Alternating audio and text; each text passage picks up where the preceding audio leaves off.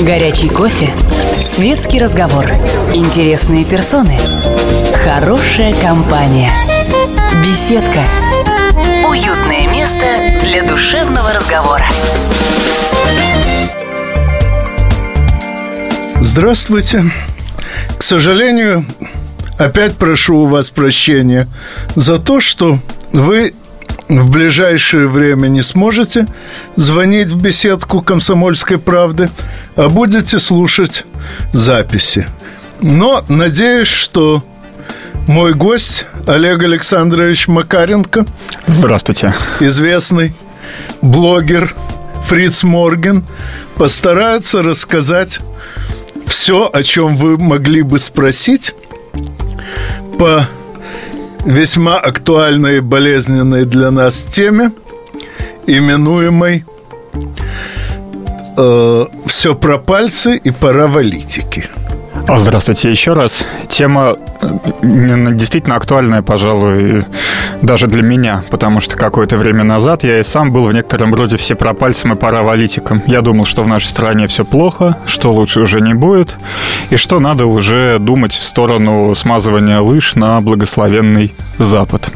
К счастью, потом я повзрослел, изменил свое мнение, и тем, э, пожалуй, горше мне наблюдать людей, которые, достигнув моих лет и даже став старше, своего мнения не изменили и по-прежнему думают, что смогут найти свое счастье за рубежом. Ну, вообще говоря, такое возможно. Я наслышан о многих людях действительно хорошо обустроенных за рубежом – но вот что очень заметно, когда изучаешь полемику, скажем, в живом журнале, где и мой гость, и я весьма много времени проводим. Если человек хорошо устроился на новом месте жительства, то он либо вообще не интересуется э, своей родиной, либо, если интересуется, то в основном относится к ней доброжелательно.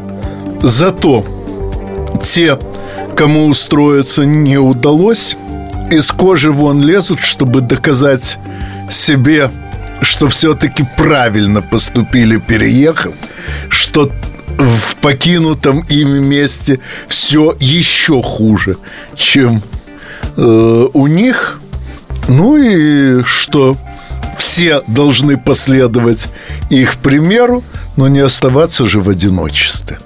Согласен полностью. Есть э, несколько примеров. Допустим, специалист по IT Юрий Панчел, если я правильно делаю ударение в фамилии, и стоматолог Валерий Колпаков, если я правильно произношу его имя и фамилию, опять-таки, Э, они достаточно активно присутствуют в ЖЖ и очень интересно пишут о своей профессии, о странах, где они живут, однако при этом весьма благосклонно настроены к России, потому что стоматологи, как известно, зарабатывают э, в Америке очень много в силу некоторых перекосов. Я не говорю, что стоматологи не должны зарабатывать много, но в США иногда стоматологи зарабатывают столько, что это делает их услуги недоступными для некоторых слоев ну, населения. Ну, на мне стоматолог психологи всю мою жизнь неплохо зарабатывают. Э, но, слава богу, я в состоянии оплатить их услуги. Там вопрос э, зависит от конкретного штата и от конкретного места в этом конкретном штате, где живет человек. Америка как лоскутное одеяло, и там в одном месте может быть замечательный стоматолог, э, чьи услуги доступны каждому жителю города, а в 10 километрах может быть негритянское гетто, в котором стоматологов видят только когда они из благотворительных организаций приезжают раз в год. И тогда к ним выстраиваются километровые очереди. Ну, в любом случае, я не хочу ругать штаты, потому что пока американцы живут богаче, чем в России. Это факт, который нелепо подвергать сомнению, ну, во всяком случае, в массе своей. А стоматологи, соответственно, живут еще богаче, чем средний американец.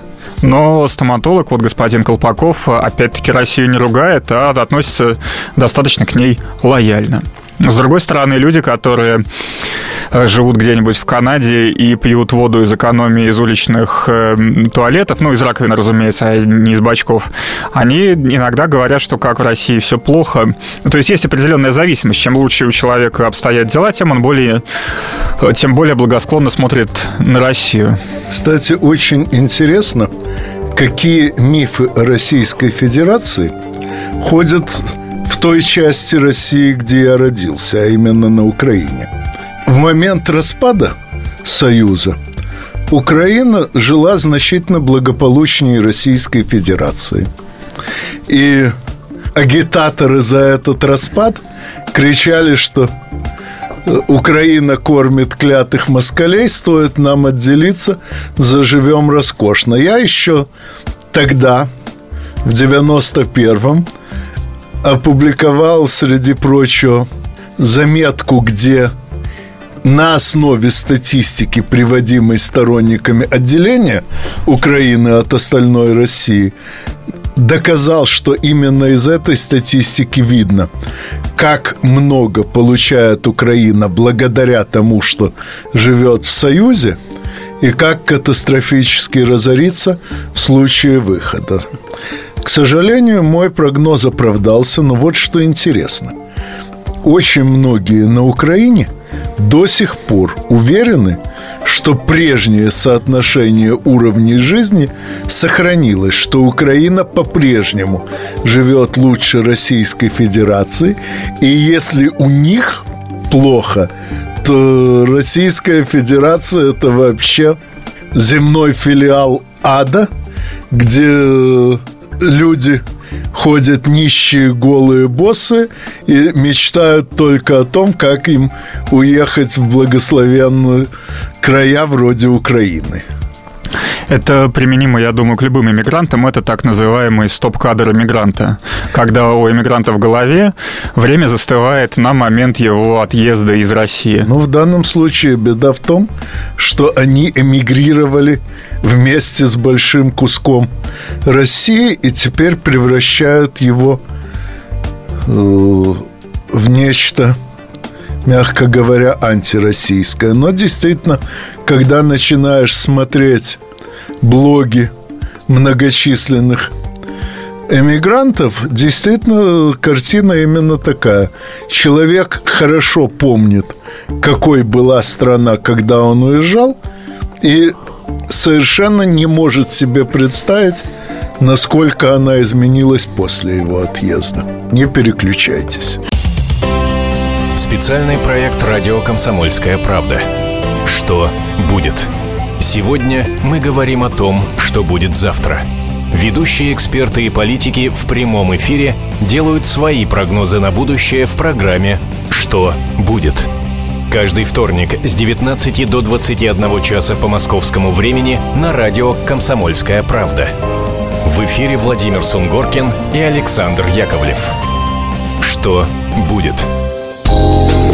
Горячий кофе, светский разговор, интересные персоны, хорошая компания, беседка, уютное место для душевного разговора.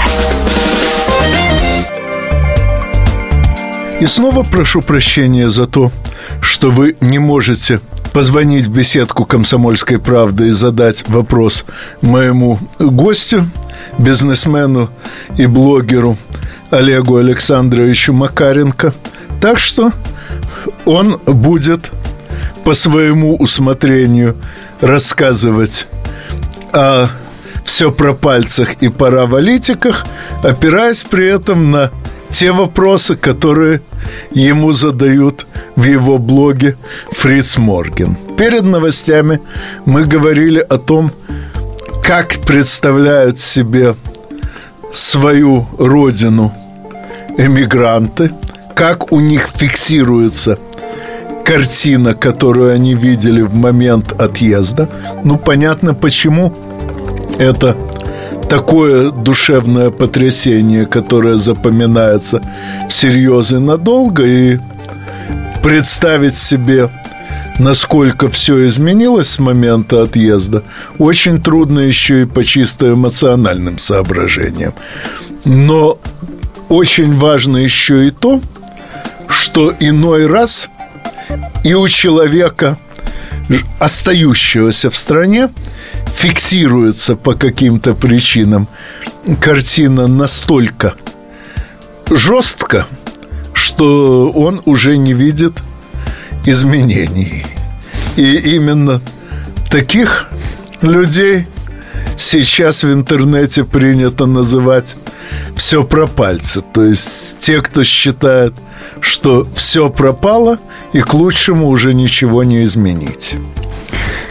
Э, наверное, стоит вспомнить историю, а именно историю слова «компрадор». В Африку, когда пришли белые колонизаторы, они не отлавливали сами негров э, по лесам э, и саваннам, и что там еще есть в Африке. Они вместо этого обращались к таким же черным местным князькам, вождям, и у них покупали живой товар. Соответственно, вот эти местные князьки, они назывались словом «компрадоры» то есть дословно э, партнеры по торговле. Вот. А сейчас э, делается все несколько более мягко, и мы могли наблюдать воочию, особенно те, кто имел отношение к IT, как я, как это происходило в 90-х годах. Точно такие же компрадоры. У нас э, шерстили вузы, шерстили какие-то программистские фирмы. И точно так же покупали людей, предлагая им переехать в Америку, но, разумеется, уже не в кандалах, на шее, на руках, на ногах, а в свободном виде за какие-то деньги. И при этом, что характерно, даже особо их не обманывая. То есть там действительно предлагали большую зарплату. И если даже в какой-то там начальный период, первые полгода кидали на деньги после переезда, то потом переехавший айтишник более-менее нормально выправлял свою жизнь и уже зарабатывал какие-то деньги в США. Однако сама суть, вот этот институт вербовщиков, который поставлял живой свой товар, в нашем случае мозги на Запад, он остался прежним. И эти вербовщики, они достаточно сильно постарались, чтобы э, раздуть мифы о России негативные. Так, например, какое-то время по интернету широко ходил, ходила агитка «Первое место России».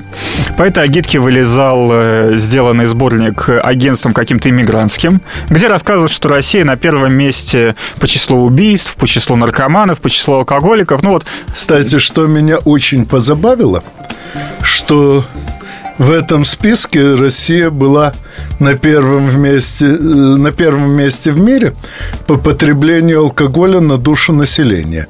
Забавно здесь то, что Россия за всю свою историю ни разу не поднималась по этому показателю выше второй десятки в мире. Вопреки расхожим легендам, русские пьют намного меньше, э, чем, скажем, французы, англичане, немцы. Просто у нас другая модель потребления. Э, скажем, француз пьет весь день понемногу, Соответственно, он постоянно чуть-чуть на веселе, постоянно чуть-чуть плохо соображает, что, кстати, проявляется забавными мелочами вроде бытовой скупости, когда человек просто не соображает, что может себе позволить какую-то трату, в конечном счете он на ней же и выиграет. Вот. Но со стороны он кажется вполне нормальным. Э, в России принято пить после работы э, и, соответственно, принимать хотя и меньшую суточную дозу, но сразу. Естественно, поведение при этом меняется очень резко. Так, собственно, для того и пьют, чтобы поменять поведение, чтобы сбросить с себя, так сказать, трудовую модель. В итоге получается, что пьем мы гораздо меньше, чем на Западе, зато гораздо заметнее. Кстати, недавно э, выяснилась еще одна колоритная подробность. Действительно, одно время считалось, что мы находимся в первой десятке по потреблению алкоголя, но связано это было с тем, что с нелегкой руки нашего саннадзора – э, в графу потребления алкоголя был внесен не только питьевой, но и, так сказать, технический. Всевозможные стекломои, одеколоны и так далее тоже считались алкогольными напитками. Ну, действительно есть же кто-то, кто их пьет, но львиная эта их доля уходит по назначению. В итоге реальное потребление алкоголя э, на душу населения у нас примерно в полтора раза меньше, чем говорит официальная статистика. Так вот, зная все это, я, увидев, что мы в этом списке то ли на первом, то ли на втором в мире месте э, потреблению алкоголя, сразу же понял, что и с остальным списком что-то не то. К сожалению, как сказал Плиний-младший, мнения подсчитывают, а не взвешивают. То есть э, аргументированное мнение не имеет особого значения, если это мнение тонет в хоре мнений, э, пускай голословных, но многочисленных. И до последнего момента компрадоры, они пели в унисон с либералами, и, и те, и другие пели, что в России все плохо. Поэтому к этому списку относились некритично. Точнее, возражения слушали по поводу того, что мы не занимаем первое место. Но на эти возражения находили стандартные отговорки, дескать, статистика не учитывает самогонщиков, статистика врет. Вообще, Марк Твен, когда пошутил по поводу того, что есть ложь, большая ложь и статистика, он заложил большую мину под все статистические данные.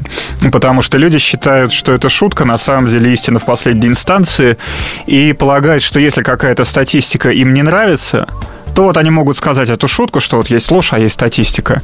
И статистика тем самым будет полностью нивелирована, можно ее не принимать в расчет. Так вот, э, компрадоры до последнего момента создавали, создавали мнение о том, что в России все плохо, а на Западе все очень хорошо, потому что они извлекали с этого прямую прибыль в виде людей, которые проходили через их иммиграционные конторы и оставляли в этих конторах значительные денежки какие-то. Кстати, насчет, им, насчет иммиграции айтишников. Так уж вышло, что в 94 году наша семья получила статус беженцев в Соединенные Государства Америки. Ну, мамина сестра, уехавшая в конце 90-го, сразу же, как прибыла на новое место жительства, подала документы на признание всей родни беженцами. Документы двигались по бюрократическим каналам больше трех лет, но в конце концов сработали. Нас признали беженцами, а в те времена это давало немалые льготы при обустройстве и адаптации на новом месте. Я в те времена был весьма крутым системным программистом и, в общем, было понятно, что на новом месте устроюсь без особых проблем. Но в итоге мы рассудили так. Меньше проблем на новом месте не станет. Проблемы будут другие. Может, э, проще, может, сложнее, но в том же количестве. И остались дома – Правда, я через год перебрался из Одессы в Москву, остальные остались в Одессе и, кстати, тоже очень хорошо э, там э, устроились. Даже, даже в ходе нынешней гражданской войны пока, слава богу, у них есть и работа, и спокойная жизнь. Ну, о том, почему как сказал товарищ Ульянов, жить в обществе и быть свободным от общества нельзя, мы поговорим после новостей. Не переключайтесь. Как не пропустить важные новости? Установите на свой смартфон приложение «Радио Комсомольская правда». Слушайте в любой точке мира. Актуальные новости, интервью, профессиональные комментарии. Удобное приложение для важной информации – Доступны версии для iOS и Android. Радио «Комсомольская правда». В вашем мобильном. Горячий кофе. Светский разговор. Интересные персоны. Хорошая компания. Беседка. Уютное место для душевного разговора.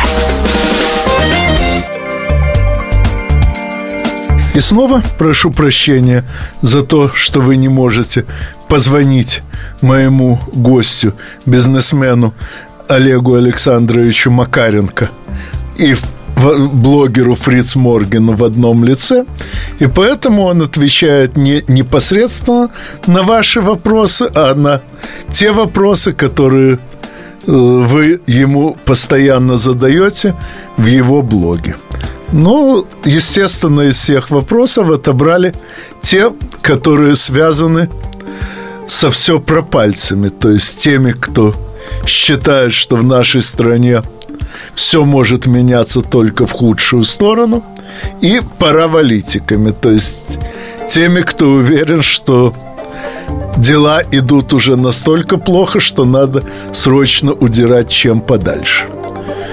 И вот э, по ходу обсуждения этой темы Олег Александрович упомянул, что в зоне риска находятся бизнесмены и айтишники, поскольку и те, и другие уверены, что всеми своими успехами обязаны исключительно своим личным качеством. Так вот, я, конечно, бизнесменом не был, но айтишником был больше двух десятилетий.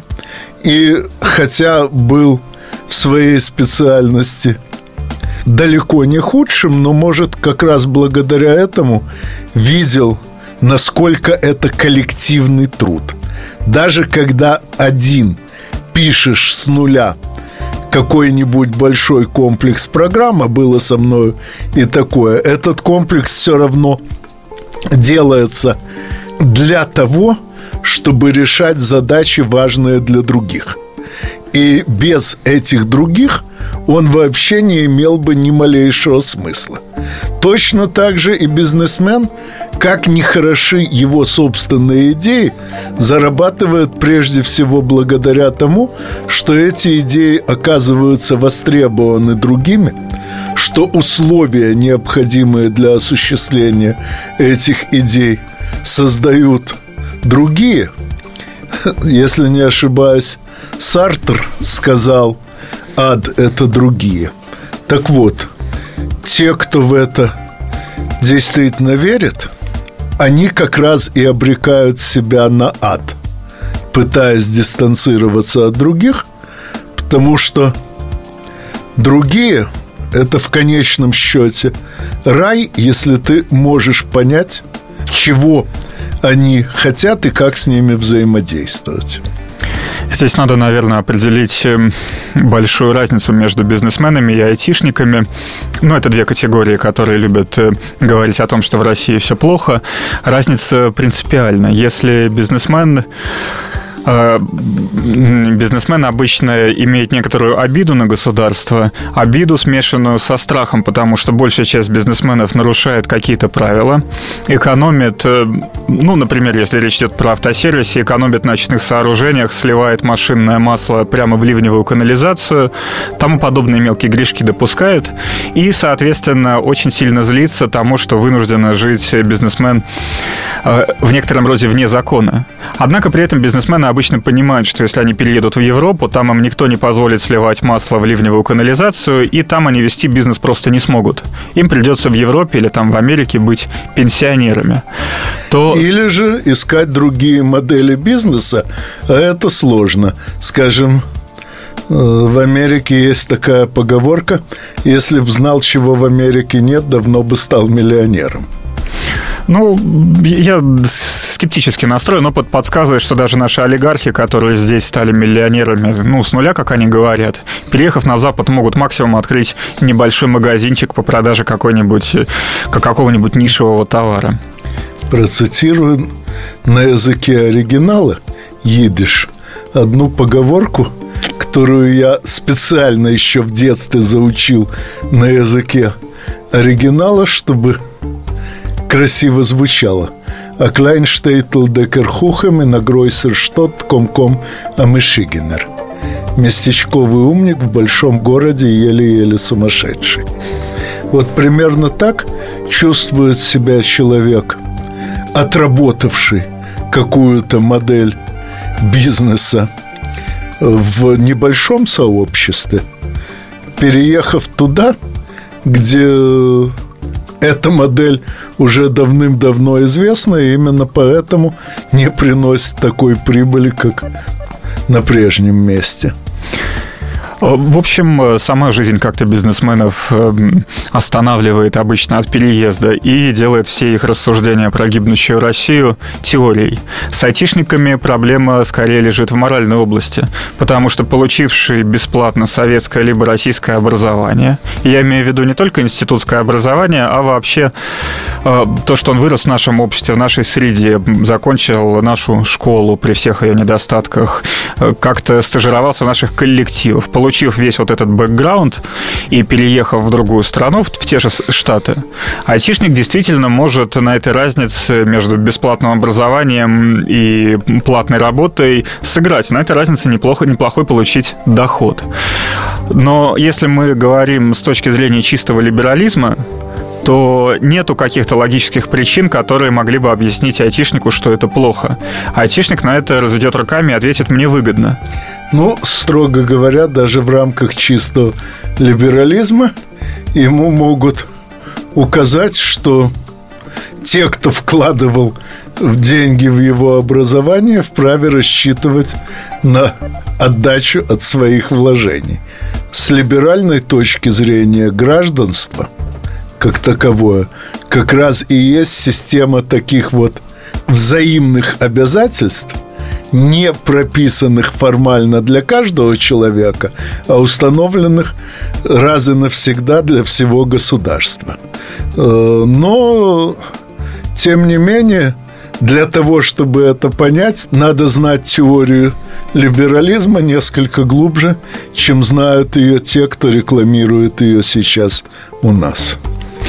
Ну, мой опыт подсказывает, когда человеку что-то выгодно, объяснить ему, что он не прав, с моральной точки зрения обычно возможным не представляется. Вместе с тем, упрямая статистика говорит о том, что из России раньше хотели уехать гораздо меньше людей, чем хотят уехать, допустим, из Великобритании или Франции или тех же Соединенных Штатов. А сейчас, после известных событий трагических на Украине 2014 года, количество желающих уехать из России вовсе сократилось в разы до каких-то фоновых значений. Кстати, если не ошибаюсь, уже, по крайней мере, лет 10 э, нетто-баланс переездов между Российской Федерацией и Федеративной Республикой Германии направлен из Германии в Россию, причем составляют этот поток из Германии в Россию далеко не одни русские немцы, уехавшие на родину предков и решившие, что там хуже, чем в России. Едут и немцы вполне себе германского производства. Хочу уточнить эти цифры, только не конкретно по Германии, я не помню точно, какую долю Германия составляет, а по всем странам Запада. Я смотрел статистику по уехавшим эм, по данным зарубежных э, миграционных служб, потому что они учитывают каждого уехавшего. Нельзя въехать в Германию и не получить при этом немецкий там вид на жительство и всякое такое.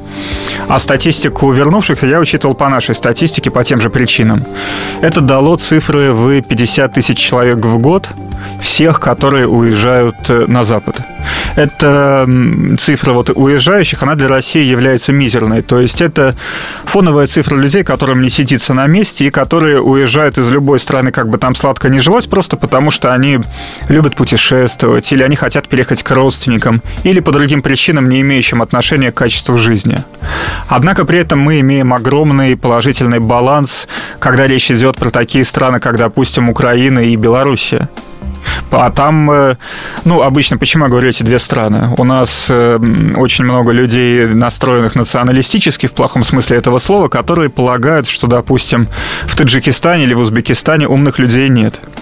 Так вот, э, из Украины, из Белоруссии к нам переезжает гораздо больше людей, чем те, которые уезжают от нас на Запад. Но ну, а если кто-нибудь будет утверждать, что украинцы это какие-то глупые люди, которые чем-то хуже русских, я думаю, беседовать всерьез таким человеком ну, смысла не имеет. С моей точки зрения, которую я не раз обосновывал в прессе, Украинцы и белорусы – это такие же неотъемлемые части русского народа, как, скажем, э, архангелогородцы, куряне или новосибирцы. А о том, кто вообще финансирует идею, что все пропало, мы поговорим после новостей.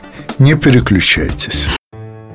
1418 дней и ночей – 2600 километров по дорогам войны. 7 миллионов героев, награжденных орденами и медалями. 26 миллионов погибших. И вечная память. История Великой Отечественной войны глазами журналистов «Комсомольской правды». Каждый день мы рассказываем, как это было. Один день из жизни страны – в 41-м, 42-м, 43-м, 44-м и 45-м годах. Истории нашей победы с 22 июня по 9 мая на радио «Комсомольская правда». Горячий кофе, светский разговор, интересные персоны, хорошая компания, беседка – Уютное место для душевного разговора.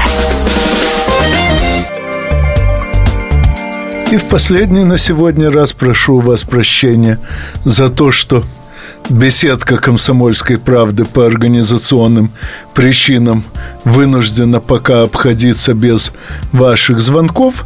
И мой гость бизнесмен Олег Александрович Макаренко отвечает сейчас на вопросы, которые вы ему задаете в его блоге «Фриц Морген». В блоге этом очень много говорится о том, почему жить в России намного лучше и намного полезнее, чем считают многочисленные его оппоненты. Ну, а мы обсуждаем в основном, откуда эти оппоненты берутся и на что они надеются. Хочу обратить внимание на любопытную тенденцию. Если раньше мне периодически писали в том ключе, что я не вижу перспектив в России, я вот, допустим, молодой человек, я хочу переехать на Запад, ну, мне и в комментариях, и в письмах личных это пишут, то сейчас ситуация изменилась, причем изменилась за последние буквально несколько месяцев. С одной стороны, в Америке внешне все хорошо, как э, грустно шутят некоторые иммигранты. Три года назад я приехал в Америку с нулем денег в кармане, а сейчас у меня уже долг э, в полмиллиона долларов. Там действительно можно приехать и за три года э, такой долг получить, взамен получив там трехэтажный дом, спортивный автомобиль и прочие блага жизни. Но, несмотря на это, мне теперь пишут, э, что я вот э, простой там парень, работаю, допустим, программистом в штате Кентукки.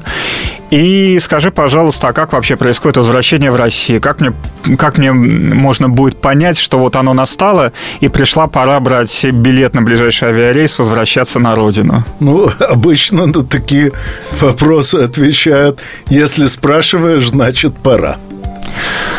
Ну, лично я отвечаю более уклончиво. Мне кажется, что все-таки, если кризис накроет Америку, то, скорее всего, большинство, большая часть населения узнает это по резкому падению фондовых индексов, как это, в общем, было в периоды предыдущих кризисов. Да, но боюсь, что тогда уже будет поздно. Будут забиты все рейсы из Америки на много месяцев вперед. И это открывает еще одну проблему, либо, может быть, возможность перед Российской Федерацией. Сейчас мы столкнулись с необходимостью принять и переварить огромное количество беженцев из Украины. А если проблемы в Украине распространятся на всю Европу, мы будем принимать как минимум наших соотечественников, которые захотят вернуться на родину, а как максимум греков, итальянцев, испанцев, которые, по сообщениям людей, имеющих отношение к турбизнесу, уже достаточно активно интересуются видом на жительство и работой в России, даже сейчас.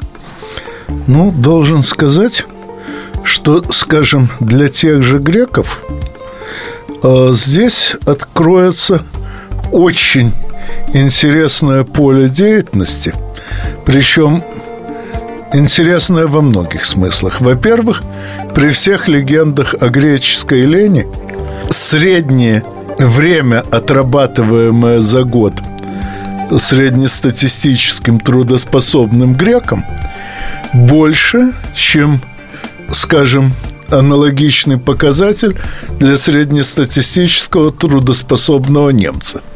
И э, иллюзия греческой лени создается просто потому, что там значительная часть э, людей э, лишена рабочих мест, причем лишена как раз вследствие вхождения Греции в Европейский Союз.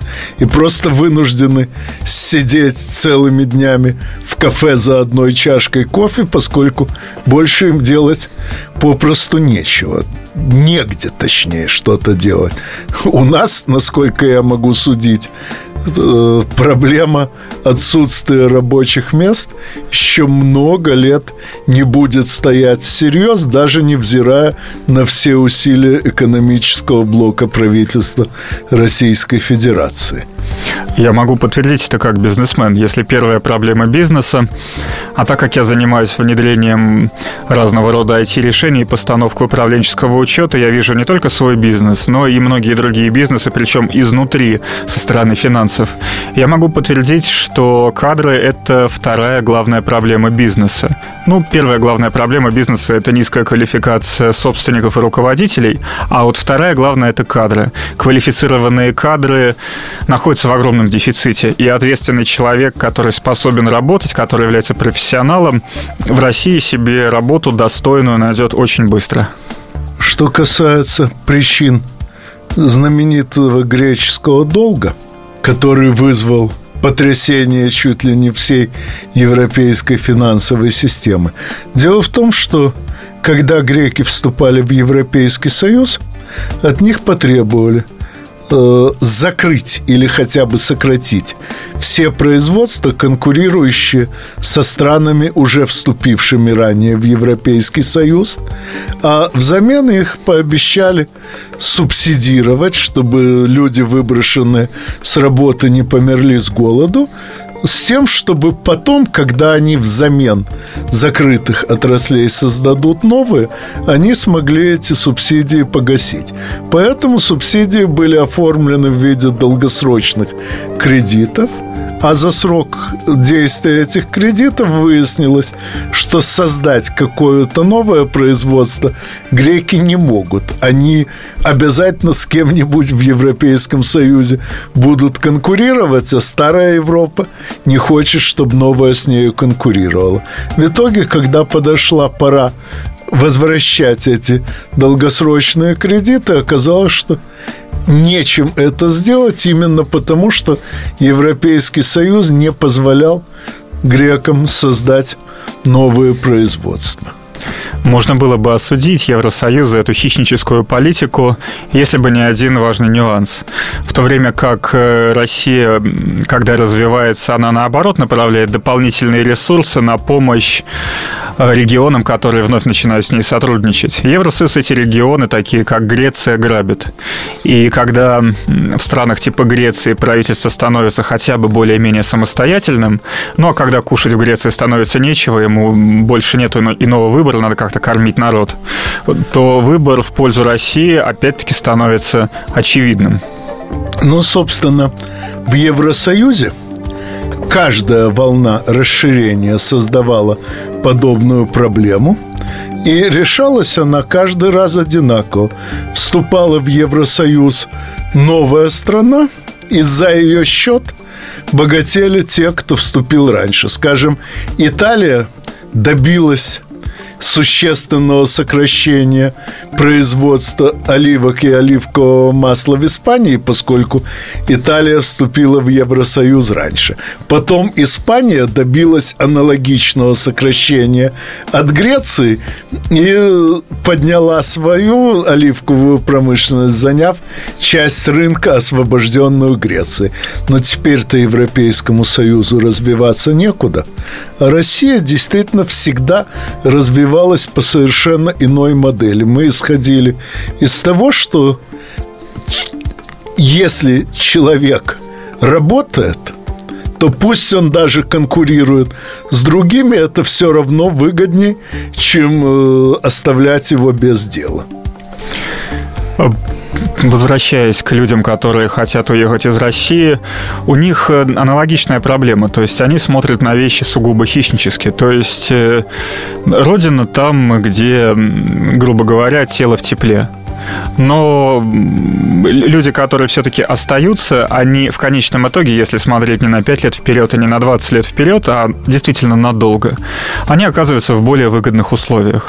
И все идет к тому, что мы, наконец, этих э, более выгодных условий, когда справедливость придет в соответствие с реальным положением вещей, мы вроде бы как этого имеем шанс в течение ближайших пары лет дождаться. Кстати, исходя из своего личного опыта, я полагаю, что никто из э, членов нашей семьи не смог бы э, занять в Америке место лучшее, чем то, чего мы добились, оставшись э, в России.